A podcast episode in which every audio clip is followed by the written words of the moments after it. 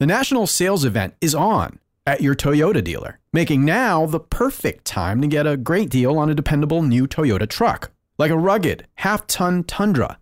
Workhorse by nature, powerhouse by design, the Tundra combines raw capability with premium comfort and advanced tech to fuel your wildest adventures.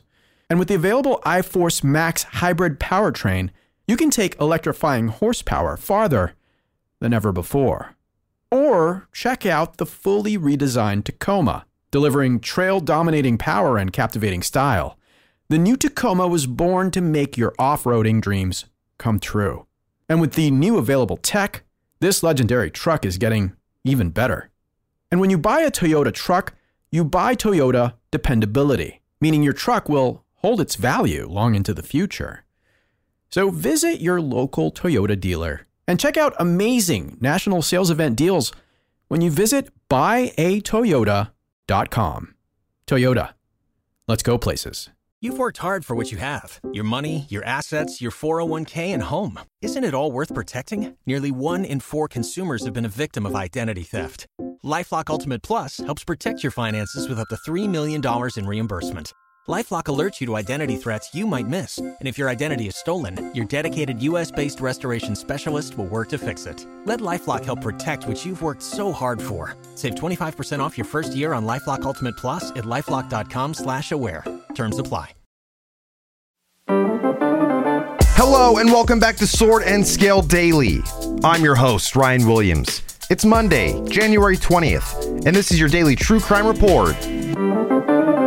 Coming up on Sword and Scale Daily. In Long Island, a 27 year old woman was discovered murdered in her bed. Police say there are no signs of forced entry. In Grantsville, Utah, a teenager is in custody after allegedly killing his mother and siblings and seriously injuring his father. In Minnesota, two additional suspects are charged in connection with the New Year's Eve kidnapping and murder of a real estate agent. Finally, an update in the murder investigation of Peyton Houston, who went missing on December 20th. A 50 year old man is being sought in connection with her death. All this and more coming up on Sword and Scale Daily.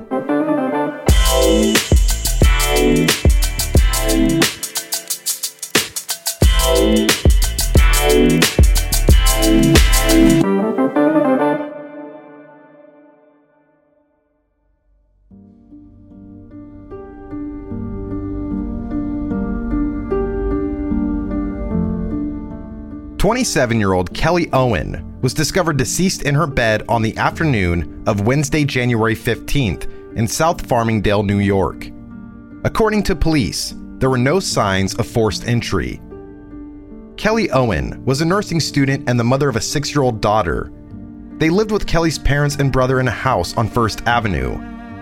The Nassau County Police Department told NBC News that Kelly woke up around 8 a.m. on Wednesday morning and got her daughter ready to be picked up for school. She was supposed to be at the school around 3 in the afternoon to assist with the after-school program, but when her parents arrived home at approximately 3:30, they saw that her car was still in the driveway, which they found to be alarming. After entering the home, Kelly's parents found her in bed, unconscious and not breathing. They called 911, but emergency responders could do nothing except pronounce Kelly Owen dead. On Thursday, following the autopsy, it was announced that the death was being investigated as a homicide.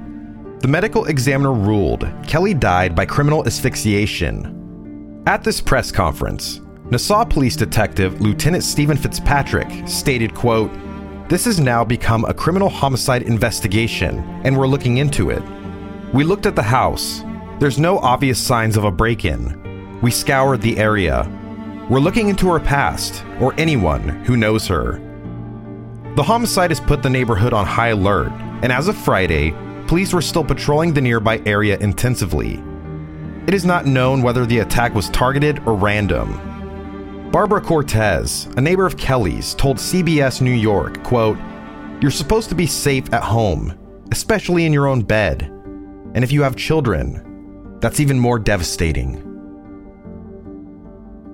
Our next story brings us to Utah. The Deseret News reports that a teen boy killed three children and one adult inside a Grantsville home this past Friday night. A fifth victim was shot but survived. It's believed that the suspect and victims are all related. This incident marks the worst mass shooting in Utah since 2007. It is also the first murder in 20 years in Grantsville, a town of 11,000. Police responded to the scene at approximately 7 in the evening on January 17th after multiple callers reported hearing gunshots. It is not known whether there was also a call made from inside the home. The first officers at the scene found the bodies of an adult male, two girls, and a boy, likely the suspect's mother and siblings. The suspect and another victim were not at the scene. It later emerged that a person who came by the crime scene earlier had driven the suspect and the fifth victim, believed to be the father, to the hospital. This person has been cleared of having any part in the shooting. Officers arrested the suspect at the hospital. He is being held in a juvenile detention facility and is facing 10 charges, including aggravated manslaughter. The motive is unknown. The fifth victim suffered gunshot injuries and is hospitalized in stable condition. He is expected to recover. The family also has a college aged son who no longer lives at home. According to the Deseret News, this son, a student at Utah Valley University, learned about the event on social media. After the shooting, he posted the following message on social media quote, Anyone in Grantsville know what's going on? I can't get a hold of my family, and they live on the street where the shooting happened. Several hours later, he posted that he was at his father's bedside in the hospital. Police have no record of prior visits to the home, and the residents did not have a criminal history. Lori Bahi, a neighbor who has known the family for 10 years, described the family as very involved in the community. She told the Deseret News that the mother, quote, took great pride in her gardening and wasn't angered when her neighbor's cows snuck under the fence to eat her grapes. She said the children were, quote, smart and sweet and helped neighbors with yard work. After the break, a former probation officer from Minnesota is charged with luring a real estate agent to her death.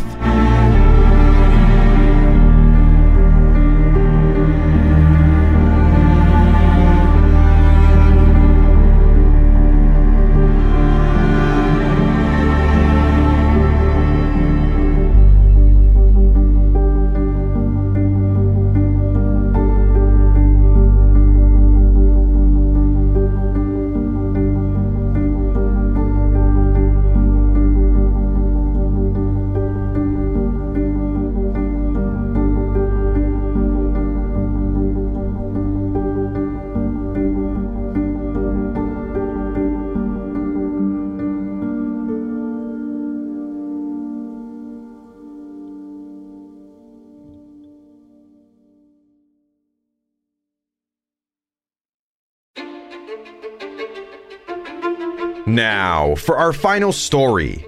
The Star Tribune reports that 28 year old Elsa Segura of Fridley, Minnesota, was charged on Friday in connection with the kidnapping and murder of real estate agent Monique Baugh.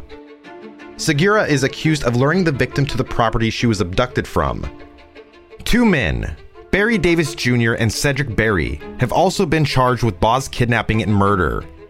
Of the three, only Berry is in custody, Segura and Davis Jr. were charged in an arrest warrant and have yet to be taken into custody. 28 year old Monique Baugh, a mother of two, was kidnapped from a Maple Grove property on December 31st, 2019. Surveillance cameras at the property captured the abduction by two men driving a U Haul truck. At approximately 3 p.m., the footage shows the two men entering and exiting the house, one of the men moves the U-Haul so the cargo hold was facing the garage. Another man in the video is seen leading a third person, believed to be Monique, out of the garage and into the cargo hold. At 6:38 p.m. that night, Monique was discovered shot to death in an alley in North Minneapolis. Her hands were bound with tape, and she had been shot in the face at close range. About an hour earlier, a masked man entered the Minneapolis apartment she shared with her boyfriend, John Mitchell Momo, and their two daughters. The man, who police allege to be Cedric Berry, shot Momo three times in the shoulder, under his heart, and in the groin. Momo survived. police believe that Elsa Segura called Monique on the 30th, pretending to be a homebuyer in order to lure her to the kidnapping location. Segura allegedly made an attempt to lure Monique the day before, but that attempt was called off because Monique had brought another agent with her. According to the arrest affidavit, on December 29th, Monique received a voicemail from an unknown number. The caller, a woman who presented herself as Lisa, asked to see a house in Maple Grove, quote, maybe tomorrow morning. Lisa called Monique several more times during the day, which Monique found, quote, very odd. The warrants state that she expressed to others that she did not know how this person obtained her personal phone number. On December 30th, Monique went to the house accompanied by another real estate agent.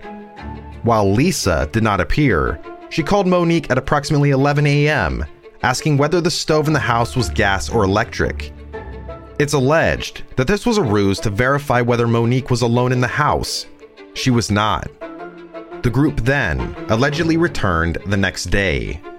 Investigators tracked Lisa's phone to Elsa Segura. They obtained surveillance camera footage of Segura buying the phone from the store, which shows her making two phone calls during the purchase. A subsequent search of Cedric Berry's phone records revealed he received two calls from Segura at the corresponding time. Moreover, Segura identified her own voice in the message recording.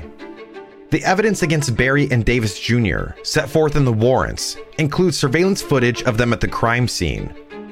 Investigators also say their cell phones place all three near Segura's home in Fridley on the evening before the crime.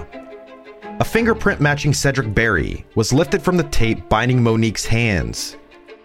Although police have not officially suggested a motive, court records offer two possibilities. According to the search warrant, the savage attacks were the result of, quote, drug rivalry between Cedric Berry and Monique's live in boyfriend, John. The criminal complaint similarly points the finger at John, but for another reason. It claims that John, who is a rising star in the Twin Cities rap scene under the stage name Momo, had recently signed a record deal and was, quote, flaunting his success. John Mitchell Momo, in a hospital bed interview with the Star Tribune, denied both theories, but concedes the attack may have to do with his recent success. He stated, quote, I've never seen that Cedric dude in my life. I don't know him. I really want to clear the air. They have it like I was in a gang. I don't have a gang background. I believe this is all because of jealousy and envy. There are people out there who would rather see me dead than successful even if it means killing the mother of my children. A spokesperson for the Hennepin County Department of Corrections confirmed to the Star Tribune that Elsa Segura had worked as a probation officer from June 2014 until December 18, 2019, 12 days before the murder. They've not released any information about the circumstances of Segura's departure. Segura is charged with first degree kidnapping, and Davis Jr. is charged with kidnapping and second degree murder. Authorities are currently looking for both. Cedric Berry was arrested and charged with kidnapping, second degree murder, and attempted second degree murder for the alleged attack on John. He has been detained and his bail is set at $2 million. Before we leave you, we have an update in the case of Peyton Houston. On Thursday, AL.com reported that 50 year old Frederick Hampton, a registered sex offender, has been charged with abuse of a corpse in connection with Peyton's case. Hampton has not been charged in connection with Peyton's death, whose cause and manner of death remain undetermined pending test results. A warrant for Hampton's arrest has been issued, but he has not yet been taken into custody. 29 year old Peyton Houston disappeared on December 20th, 2019. She was last seen leaving a Birmingham, Alabama bar in the company of two black men. A couple of hours later, Peyton texted a friend she'd been drinking with earlier, saying that she did not know where she was and felt like she was in trouble. She was never seen alive again. On January 3rd, following a tip from the public, investigators searched a vacant house in Hueytown. There, they discovered Peyton's body, wrapped in blankets and buried in a shallow grave behind the house. During a press conference on Thursday, Deputy Chief Agee of the Jefferson County Sheriff's Office told reporters, quote, "We have evidence that the victim and the suspect were together the night of December 20th. We have evidence that the victim died the next day at a house on McLean Street in Brighton. We have evidence that after the victim died, her body was disposed of in a criminal manner by Frederick Hampton. This offender is responsible for the crime, disposing of a corpse in this manner. Additional charges are possible, depending on what evidence becomes available. Deputy Chief Agee also confirmed that the property Peyton was buried on is owned by relatives of Frederick Hampton. Agee did not say whether Frederick Hampton was one of the men Peyton was last seen with. AL.com reported that Frederick Hampton was booked into Birmingham City Jail for 48 hours from December 28th to 30th on suspicion of kidnapping. This suggests that police did not charge him due to a lack of sufficient evidence. Frederick Hampton's sex offender status goes back to 1992 when he was convicted of first degree rape and first degree sodomy. Records show that Frederick Hampton was one of eight men who sexually assaulted a woman in 1991. Frederick Hampton was also charged with kidnapping in the case, but that charge was later dropped. He served 20 years for the crime and was released in 2012. In addition to abuse of a corpse, Frederick Hampton is also charged with violation of the Sex Offender Notification Act. No details have been given regarding this charge, except to note that the offense occurred after Peyton went missing, and that before her disappearance, he was in compliance with the act. That'll do it for today's episode of Sword and Scale Daily. We're glad to be back this week. Go ahead and give us a follow on our Twitter. Our handle is at SAS underscore daily. It's the best way you can keep in touch with us. Send us over any juicy stories that you find fascinating, or just connect with us one on one. We hope to see you there. We'll see you back here tomorrow. And until then, stay safe.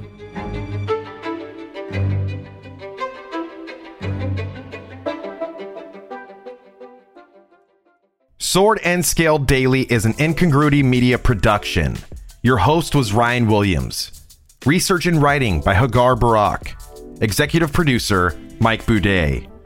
If you like the show, subscribe and leave us a review. If you'd like to write us with feedback or suggestions, use the email address daily at swordandscale.com.